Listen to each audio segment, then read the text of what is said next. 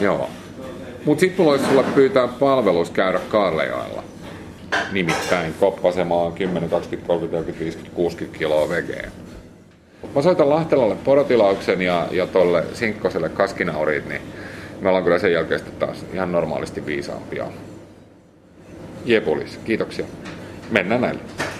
Hyvä, moi.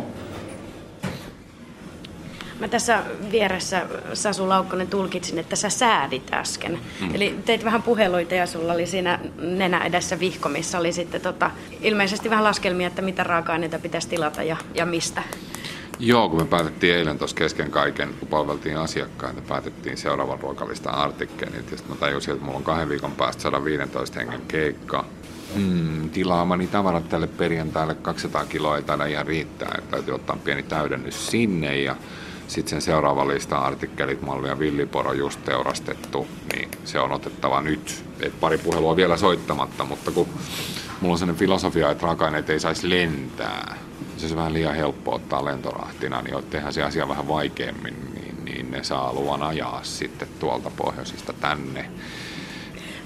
Kuinka paljon sun ajasta menee tämmöiseen järjestelyyn ja soitteluun ja miettimiseen? Ihan valtavan paljon. Ihan tosi tosi paljon. Et siinä mielessä niin ajattelen sitä, että sä voisit vaikka – illalla tai aamulla pistää tuosta näpytelle vaan tietsikalla näin niin kuin listasta, tukkulistasta näin ja sitten se tulee seuraavana päivänä, niin onhan se hirveän paljon helpompaa tietty. Mutta, tota, mutta mulle kaikista tärkeintä on se, että mä soitan suoraan sille tyypille, jolla on ne porot ja se pystyy, se tietää tilanteen tasan tarkkaan. Myös mä tiedän, että joka ikisellä puhelulla se laatu on sama.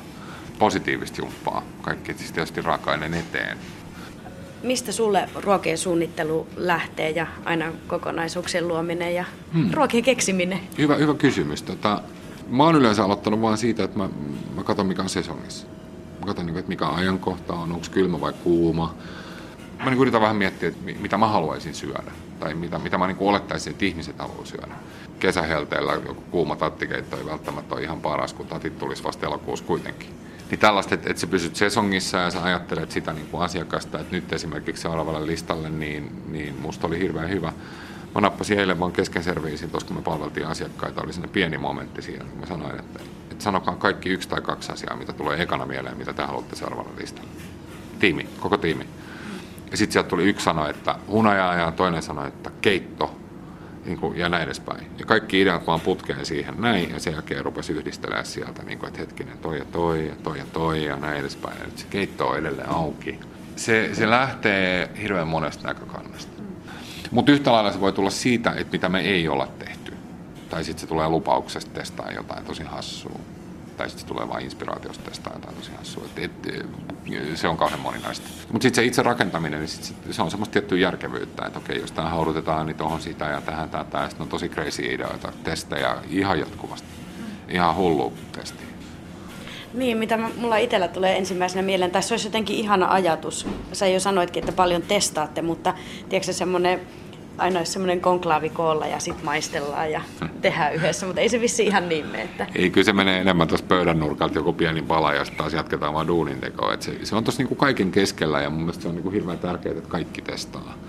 Kun ne ei ole niinku sellaisia konkreettisia, että tänään on testikeittiöpäivä tai, tai näin edespäin. Tämä on niin pieni tämä meidän tiimi ja tavallaan tässä on niin matala organisaatio, että kaikki lähtee niinku vaan siitä, että sä otat palan suklaata näin ja sitten syöt jotain muuta ja sitten sä oot silleen, että hei hetkinen, tämä toimii. Niin, tai tässä on joku tuttu hetki, tehtiinkö me joku tämmöinen jälkkäri aika, sitten se keskustelu alkaa siitä ja sitten näin.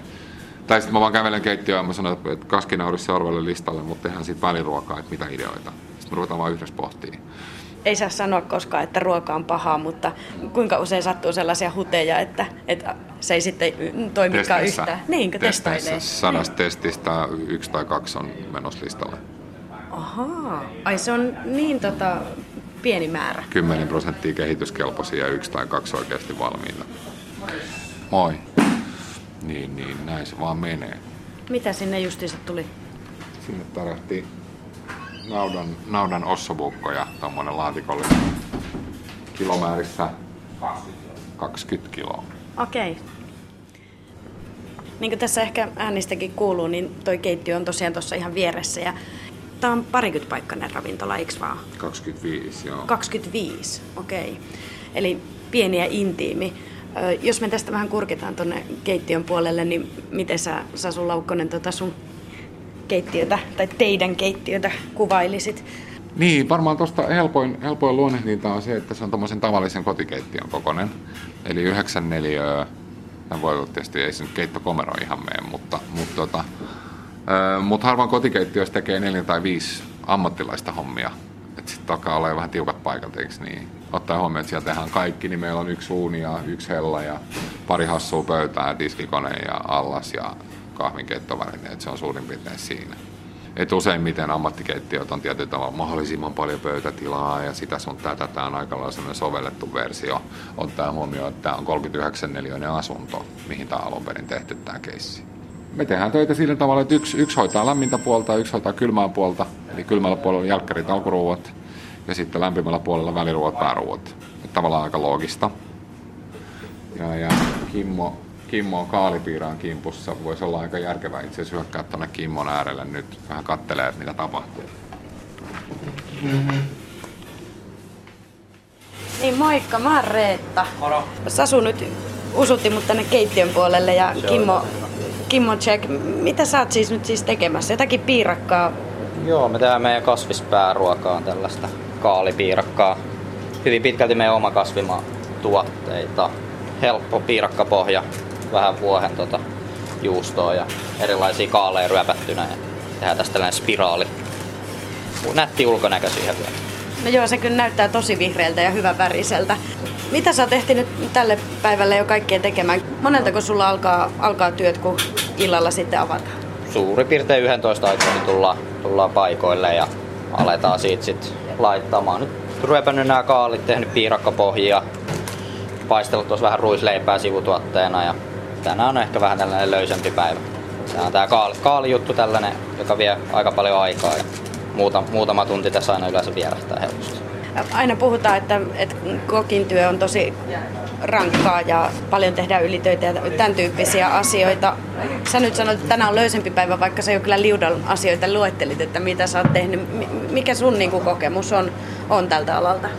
No siis päivät on pitkiä, mutta se, että onko se rankkaa, niin kyllähän se nyt aina väsyttää välillä, mutta käsityöammatit tuppaa ole semmosia, että vaan tekemällä oppii ja otit asian yli, ylityöt tuossa puheeksi, niin mun mielestä se on osa, osa sitä niin kuin oppimiskokemusta kanssa se, että pääsee näkemään ja oppii niin kuin itseään, itseään tota paremmilta tekijöiltä. Niin se on niin kuin osa, osa myös sitä niin kuin palkkasysteemiä niin kuin mun mielestä. Niin kuin semmoista vanhaa kisälli, kisälli tota, mestarimeininkiä. Mikä sun tausta sitten oikein on? Mä kävin lukion ihan, ihan tota normaalisti ja vuosi armeijassa ja sitten oikeastaan siellä armeijassa mulle valkeni, että, että mitä mä haluan. Ja sitten mä hain perho kansainväliselle puolelle ja siellä on semmonen hyvin nopea setti, kaksi vuotta, joka on tosi työharjoittelupainotteista, että melkein puolet siitä ajasta oli työharjoittelu. Et mä olin täällä kolme kuukautta varmaan ja Belgiassa käymässä. Ja se kouluaika oli tosi paljon, niin oltiin vaan keittiössä ja tehtiin. Ja sieltä saa hyvät semmoset lähtökohdat, perusasiat ja pääsee sitten soveltaa niitä.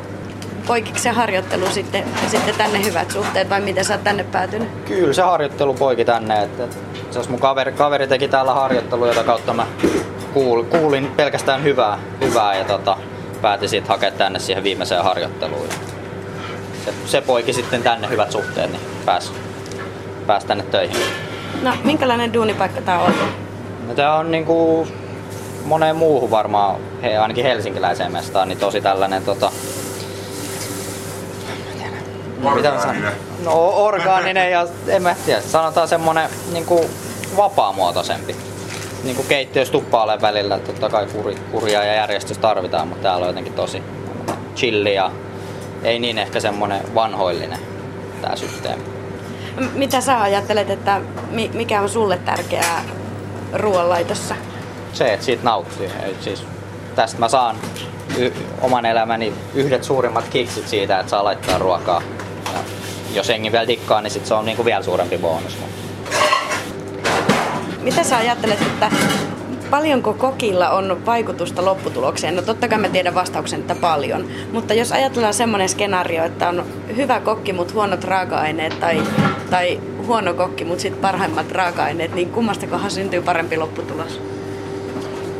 Kyllä mä sanoisin, sanoisin, että se hyvä kokki taikoo ne, ne tota, sillä raaka-aineella on suuri merkitys, mutta jokaisen raaka-aineen pystyy pilaamaan. Se on niinku ihan pommi varma asia. Huonoistakin raaka-aineista niin taitavimmat kaverit kyllä tuppaa saamaan aikaiseksi ainakin jotain.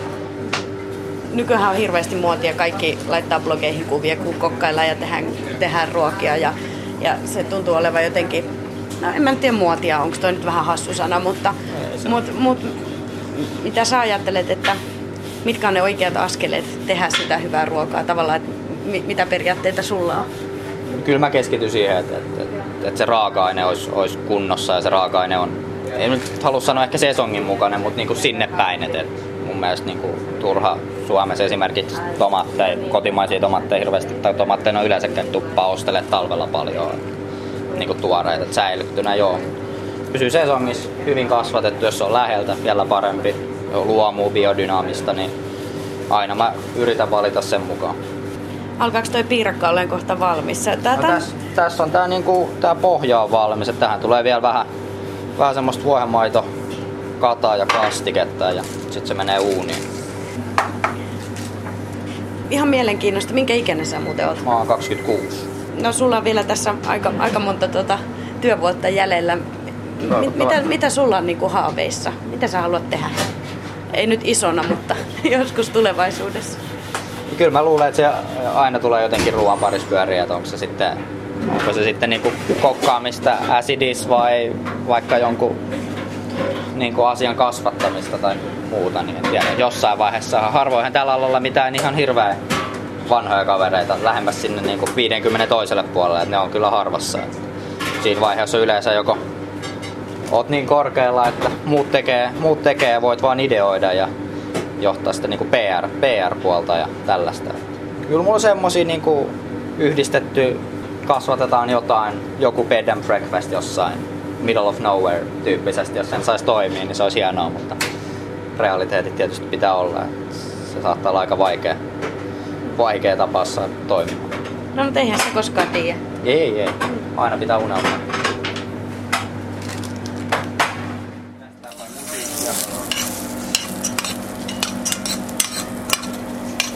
Tänne voi laittaa vähän öljyä.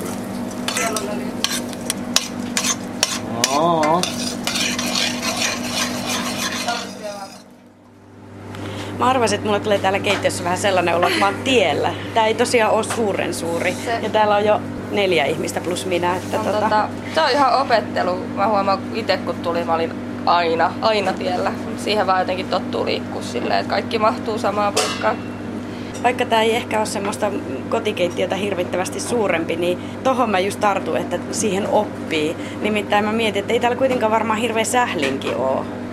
Ei, mutta kyllä huomaa, että toi Juhan meidän sommelier kautta ravintolan päällikkö kautta myyntipäällikkö kaikki, että kun se on täällä, niin se ei ole ihan tottunut liikkuu. Että kyllä se kaikkeen tottuu kylmään, kuumaan ja vähän pienempiin tiloihin. Iida Susineva, mitä sä oot tekemässä? Kala, siinä sulla on fileitä. Joo, tota, meillä on alkuruokana siikaa, joka on suolattu ja sitten se pekkelöidään tämmöisen liemellä, jossa on köynnöskrassia. Ja sitten se pahdetaan ja sitten se pikkelöidään vielä uudestaan. Niin tota, mä teen nyt tätä alkuvaihetta vielä. Kahdeksan viikon välein aina vaihtuu listat. Minkälainen se alku on aina, kun tulee uusia ruokia? Kuinka kauan siinä menee opetellessa? Tai miten se prosessi aina, aina etenee ja menee? Se on opettelu koko sen listan ajan, koska sitten saattaa muuttua, että keksitäänkin parempia ideoita keskellä viikkoa tai niin kuin halutaan kokeilla jotain muuta mutta on se, se on se eka viikko, mikä on semmoinen hiukan paniikinomaista harjoittelua. Se on, hyvin se menee. Se on aina hauskaa vaihtaa listaa, koska tähän muuten kyllästyisi kyllä. Sasu ehti jo kertoa, että, että aina vähän yhdessä ideoidaan ja heitellään ajatuksia. Joo. Minkä tyyppinen kokki tavallaan sä oot? Että tietysti sä teet täällä, täällä sen tyyppistä ruokaa, mitä, mitä täällä halutaan toteuttaa, mutta että mikä on sun semmonen intohimo? No itse asiassa mä oon tehnyt aika paljon tämän tyylistä ruokaa, niin kuin aina aika suomalaista tai semmoista, niin kuin, että mä tykkään tästä tavasta ainakin tällä hetkellä. Et ehkä pitäisi opetella se perusranskalainen keittiö, mutta ei, ei ehkä vielä. No mutta sä ehit aika hyvin, sä oot vasta 22-vuotias, eiks vaan? Joo, että on tässä vielä, että mähän on niinku nuori kokki vielä, että mulla on hirveästi aikaa oppia kaikki. Mitä sä teet? Kello, kelloa päälle, niin mä saan, tota, ettei nämä kalat mene liian kypsiksi, koska tuossa pekkelissä on kuitenkin etikkaa, joka kypsentää sit sitä kalaa. Ja mun pitää laittaa puolen tunnin kello, jolloin mä tiedän, että mä otan ne pois oikeaan aikaan. Vähän palapeliä jääkaapin kanssa, että mihin kaikki mahtuu. Tää meidän jääkaapit ei ole tota, ihan kauhean suuri. Sulla kuitenkin on pieni, niin eihän tänne ihan älyttömästi mahukkaan mitään. Seuraavaksi mä rupean kovertaa noita perunoita. Eli mulla on ihan keitettyjä perunoita. Vaihdetaanko me puolta? Joo, vaihdetaan. Niin. niin tota, ihan siis tavallista keitettyä perunaa, ja joka koverretaan. Sitten tänne tulee piimää ja kurkunkuoriöljy tuon siian kanssa kastikkeeksi. Me ollaan tässä saatu kuitenkin tehty jo vähän jätskiä ja sitten mulla on alhaalla vähän kurkkuu tulossa ja mulla on vähän vaahdettua kurkkuu kaapissa. Ja... M- Mitäs kun se kello alkaa lähenee sitä aukioloaikaa, niin onko siihen jo tottunut vai on, onko siinä edelleen jotakin jännittävää siinä sitten, kun tarjoilu alkaa ja muuta, että kuin Se- kiirettä se on ja näin? Se on, musta on aina, aina vähän jotenkin, et kun päivästä riippuen ja asiakkaista riippuen se on, että minkälainen päivästä tulee tietenkin, niin totta kai se jännittää. Tai ei silleen, se ei jännitä samalla tavalla kuin aikaisemmin, että olisi hirveä paniikki, vaan se on se kiva, että pääsee tekemään ja näyttää mitä on tehnyt sen koko päivän ajan. Kun sitä ihmiset ei kauheasti ymmärrä, että tässä on hirveästi hommaa ennen kuin ne asiakkaat tulee. Et moni mun kaverikin kysyy, että mitä sä muka siellä teet, niin kun, että jos kuudelta tulee asiakkaat, niin miksi sä menet 11 töihin? Että no, pitää se kaikki tehdä ennen kuin ne asiakkaat tulee. No esimerkiksi tämän Sefen sommelierin kasvot tällä kokkipuolella on hyvin vahvasti sitten Sasu Laukkonen. Miten se menee, että ottaako nämä omistajat ja nämä vähän vanhemmat huippukokit tai, tai näin, niin tota, kaiken kunnian tai Öö, no useimmiten asiakkaat kehuu tai sanoo Sasulle kiitos ja sitten Sasu taas sanoo niin kuin alaspäin. Et Sasuhan on kasvot niin kuin kuitenkin varsinkin ruualle, niin totta kai se kiitos menee sitten Sasulle ja Sasun kautta se tulee sitten meille. Ja useimmiten siis kyllä asiakkaat muistaa sitten, tai on silleen, että kiitos teillekin tosi paljon. Ja niinhän se menee. No eikö se ärsytä yhtään, että tota, sä oot täällä tehnyt ja sitten toista kiitellään? Se, se on musta jännä ilmiö. Tota, välillä se vaan, tai välillä useimmiten se vaan naurattaa silleen, että et kun asiakkaat ei tajua tai ajattele se samalla tavalla. Mutta sitten toisaalta taas Sasu on tehnyt sen tämän saman duunin joskus aikaisemmin. Ja silloin se kiitos taas on mennyt jollekin muulle. Mun mielestä tämä on semmoinen kiertokulku, että ehkä tulevaisuudessa sitten taas mä saan sitä kiitosta ja mä annan sitä kiitos sitten taas alaspäin. Näin se vaan menee. Tota, mulla on selän takana toi liesi ja uuni. Ne on, ne on aika kuumia. On, onko täällä pyörtymisvaaraa ikinä? On, varsinkin kesällä tuntuu, että, että ihan sama kuin paljon juo, niin kaikki tulee vaan ulos niin kropan kautta. Mutta tossa toi on mun paras paikka sit kun on oikeasti kylmä. Koska sit kun on pakkasta, niin täällä on ihan sairaan kylmä. Ja toi on semmonen kolo, mihin kaikki vaan änkee aina. No mut hei, mä annan sulle nyt työrauhan, niin tota, jatka sä perunan kovertamista. Kiitos paljon.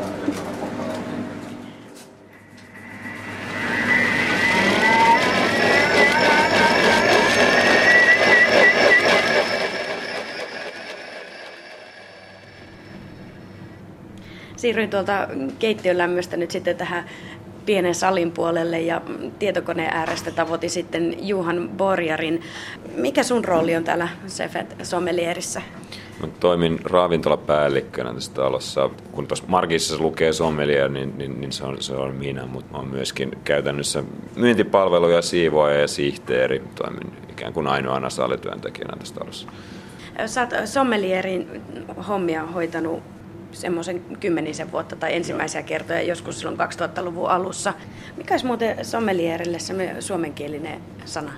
Viinitarjoilija voisi mun mielestä olla aika hyvä. Kuva aika hyvin, mistä on kyse.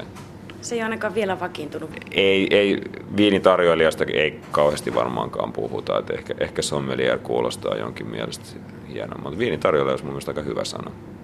Mitä sommelier tai viinitarjoilija sitten käytännössä tekee? Mitä, sun, mitä sen duuni käsittää? käytännössä mä laadin, laadin meille viinilistat ja suosit, suunnittelen meidän, meidän juomatuotteen ruokien, ruokien ympärille, suosittelen ihmisille. Ylläpidän varastoa ja, ja tilaan sitä kautta viineen. Tuossa kuulin keittiöväeltä, että aika paljon testataan erilaisia juttuja. Miten sitten sommelier tulee aina siihen lopputulemaan, että tämä voisi sopia tämän kanssa ja, ja näin. Että varmasti siinä on myös sääntöjä, mutta että mi- miten se käytännössä toimii?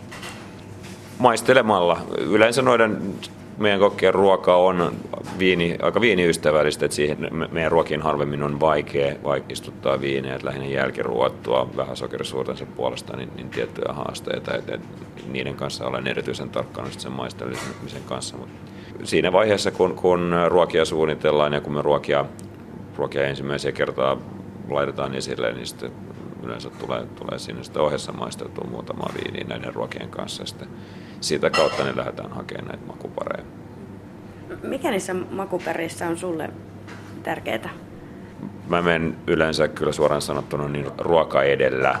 Yritän löytää sitten viinin, mikä ikään kuin palvelee kokonaisuutta tai makukokonaisuutta ruoan, ruoka-annoksen ympärille. Sitä kautta yritän korostaa makuja. Ja, ja ehkä viinillä myöskin sitten voi, voi tuoda jotain uusia ulottuvuuksia makuun.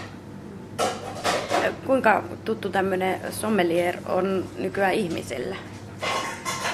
Varmaan se on muuttunut jo kymmenessäkin vuodessa aika paljon. Aha. Puhelin soi. No. Kimmo hoitaa. Kimmo hoitaa joo, Kimmo niin. paikkaa. Mä, mä luulen, että äh, ihmiset enemmän ja enemmän, enemmän, enemmän tietää, mistä on, mistä on kyse. Ja tosi, tosi moni, jotka tänne tulee, niin nehän suoraan, ei ne välttämättä, tai itse asiassa aika harvais lukee viinilistaa, että pyytää vaan meiltä, meiltä viinisuosituksia ja, ja, ja sitä kautta ravintolassa ul- ulkona kävijät, niin, tai ravintolassa kävijät, niin, niin ehkä enemmän menee just johonkin tiettyyn ravintolaan ja hakee sieltä sen ravintolan ajatusmaailmaa ja visioa ja, ja ja, ja sitä kautta sitten ehkä tietyllä tavalla jopa heittäytyy ja, ja ehkä luottaa ja ehkä pystyy sitä kautta ehkä jopa olemaan vähän rennommin, rennommin sit siinä. No, kuinka paljon asiat on muuttunut tämän viimeisimmän kymmenen vuoden aikana, kun sä oot sommelierihommia tehnyt? Tuotteita, erilaisia viinejä tulee enemmän markkinoille ja, ja löytyy enemmän pieniä maahantuoja yhden, yhden hengen yrityksiä, jotka, jotka tuo sitten ehkä vähän persoonallisempaa, ehkä jopa vähän vasemmalta laidalta sellaisia viinejä, mitkä sopii tämmöiseen pienen, pienen talon, mekin ollaan pieni. Tarjontaa löytyy enemmän. Ihmisiä tietysti kiinnostaa myöskin enemmän tieto sen ympärillä tai taustat sen ympärillä, mitä he, mitä he syö ja juo.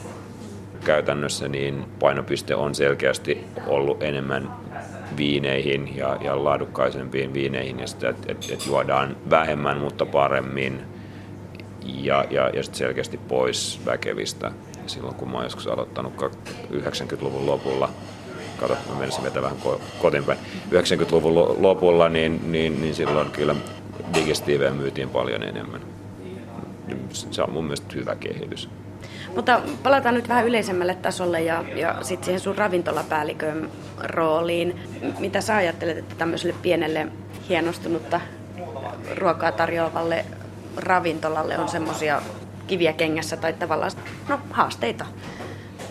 Kilpailu on tietysti kovaa tällä hetkellä ja varsinkin nyt tässä taloudellisessa tilanteessa, niin, niin saa kyllä olla, olla kiitollinen ihmisiä käy se on tietysti yksi asia, että, että, että on, Helsingissä on paljon hyviä ravintoloita tällä hetkellä. On enemmän tarjontaa kuin ikinä, että hyvä kuittees pysyy, pysyy perässä. On tietysti ehkä vähän jatkuvaa, ei nyt stressiä, mutta kuitenkin pistää miettimään, että, että mites, mites nyt sitten ensi vuoden alussa. Että nyt varauskirja näyttää melko hyvältä tässä niin loppuvuodelle ja, ja sitten katsotaan uusiksi, uusiksi ensi, ensi vuonna. Että tietysti suhdannemuutokset ja, ja, ja myöskin makumuutokset ja, ja, tai, tai hommat menee aika nopeasti, nopeasti eteenpäin ja saattaa heitellä laidasta laitaan. Et just, nyt, just, nyt, just nyt tämä pyörii hyvin omalla painolla, niin katsotaan sitten taas. Erittäin kova. Nyt kuuntelemista. Taas perjantaina. Hei Sasu, mikä tilanne sulla on? Et tuunko mä siihen vai... Sä ehdit jo vaihtaa tota kokin vaatteet päälle ja siirtyä tänne keittiön puolelle? No, sen olisi saanut kyllä tehdä jo neljä tuntia sitten. Aina ei ole, ma- aina ei ole mahdollista. Mä teen tätä illan viimeistä hidasta, eli, tai nopeata, mitä sen haluaa sanoa. Tuolla temperoin vähän suklaata ja tein semmoisen, mitä voisit tässä samassa maistaa eiliseltä, kun niitä ei kuitenkaan tänään tarjoilla. Jos Ida antaa tuolta pakkasesta yhden Ajatus siis siitä, että sit kun kaikki tilatut ruoat on tarjoltu, niin sitten me aina annetaan joku pieni juttu siihen loppuun, niin tänään se saisi olla sama, mikä testattiin eilen, että sulla on tummat suklaakuoret, ja otat kuorista kiinni, niin siellä on musta herukkasarvetti sisällä. No niin, yes. Kiitos. Niin, niin tällä idiksellä, että Ruokasuussa ei saisi puhua, mutta ehkä tämä nyt Ei, menee. anna mennä. Joo. Tota, minkä verran tehdään valmiiksi ennen kuin sitten ovet avautuu? Mikä se mars- marssijärjestys on? tyylejä on tosi monenlaisia. Mutta, mutta se klassinen tyyli on siis se, että kaikki on paloteltu ja ehkä osa suolattu ja niin edespäin, sorbetit väännetty ja näin. Ja sitten annoksia kasattaessa, niin useimmiten siinä vanhan niin old school tekee sen homman sillä tavalla, että sitten se kypsennys ja se ruoan valmistus jätetään viime tinkaan. Mm. Jos se tehdään näin, niin silloin itse asiassa tekniikka auttaa sua oikeastaan kaikista vähiten. Että se on semmoista vanhan ajan vaistopaistoa. Sun pitää niinku tällä fiilistellä ja kokeilla ja seurata koko ajan. Ja silloin tarvitaan aina paljon enemmän henkilökuntaa, koska sun täytyy olla liha, lihatyyppi, jolla on ehkä yksi villilintu ja yksi joku iso liha. Älä unohda heiluttaa sitä. Niin nämä, nämä, tota, niin, nämä saman aikaan. Sillä voi olla ehkä kastikkeet niille. Sitten toisella puolella on kalatyyppi, joka tekee kaikki kalahommat. Meillä ehkä enemmän tämä homma toimii sillä tavalla, että me tehdään kaikki mahdollisimman tasalaatuisesti valmiiksi ennen serviisiä, eli ennen kuin ekat tulee. Ja sitten kun ekat tulee, niin se on lähinnä lämmitystä, koordinointia, sitä lautasella laittoa ja, ja tämmöistä. Näin. Kuitenkin samaan aikaan pitäisi tiskata ja palvella ja kaataa vettä ja muuta, niin tämä on vaan se mun valinta. Sä tuossa sanoit, kun jutusteltiin aluksi, että, että inhoat hävikkiä. Tämmöisessä pienessä paikassa varmaan aika hyvin pystyy laskemaan, että mikä se menekki sitten on. Hävikkiä tulee, ehkä keskiverto on, on tuommoinen hima biojätepussi niin puolilla per päivä. Vähän riippuu mitä me ollaan tekemässä. Tää nyt kun niistä testeistä puhuttiin, niin täällä on testijätski, kanelitankoja ja ruskistettua voita ja juuriselleri juuria. Niin, piti vielä tarttua siihen asiaan, että miksi kokeista on tullut julkiksia ja miksi ihmiset katsoo niin innoissaan kaiken maailman kokkiohjelmia, kokkirealit ja ihan mitä tahansa ruoanlaittoon liittyvää. Mikä sä luulet, että tämmöisen suosioilmiön takana on? Ja esimerkiksi Suomessa niin se on ehkä vaikea, vähän vaikea käsittää tietysti, kun ei käsitä sitä, miten iso se on maailmalla. Mutta maailmallahan toi on sillä ehkä vähän karannut käsistä. Kokit lentää niin kuin minä itsekin, niin, niin tosi paljon. Tosi paljon kokkaamaan toisiin maihin. Siinä on toisaalta ihan hirveästi ammennettavaa. Ruokaohjelmia, oliko se nyt yksi lauantai, kun mä katsoin, että 22 ruokaohjelmaa tulee Suomen telkkareista. Se on paljon mun Se mielestä. on aivan valtavia määriä. Et tota, jotkut niistä varmaan ehkä lähti sillä showna. Muistan silloin joskus vanhaa, vanhaa hyvää aikaa oli kokkisota, missä niin oikeasti ne kokit sai hyvää palkkaa siitä, että ne oikeasti pisti kaiken peliin.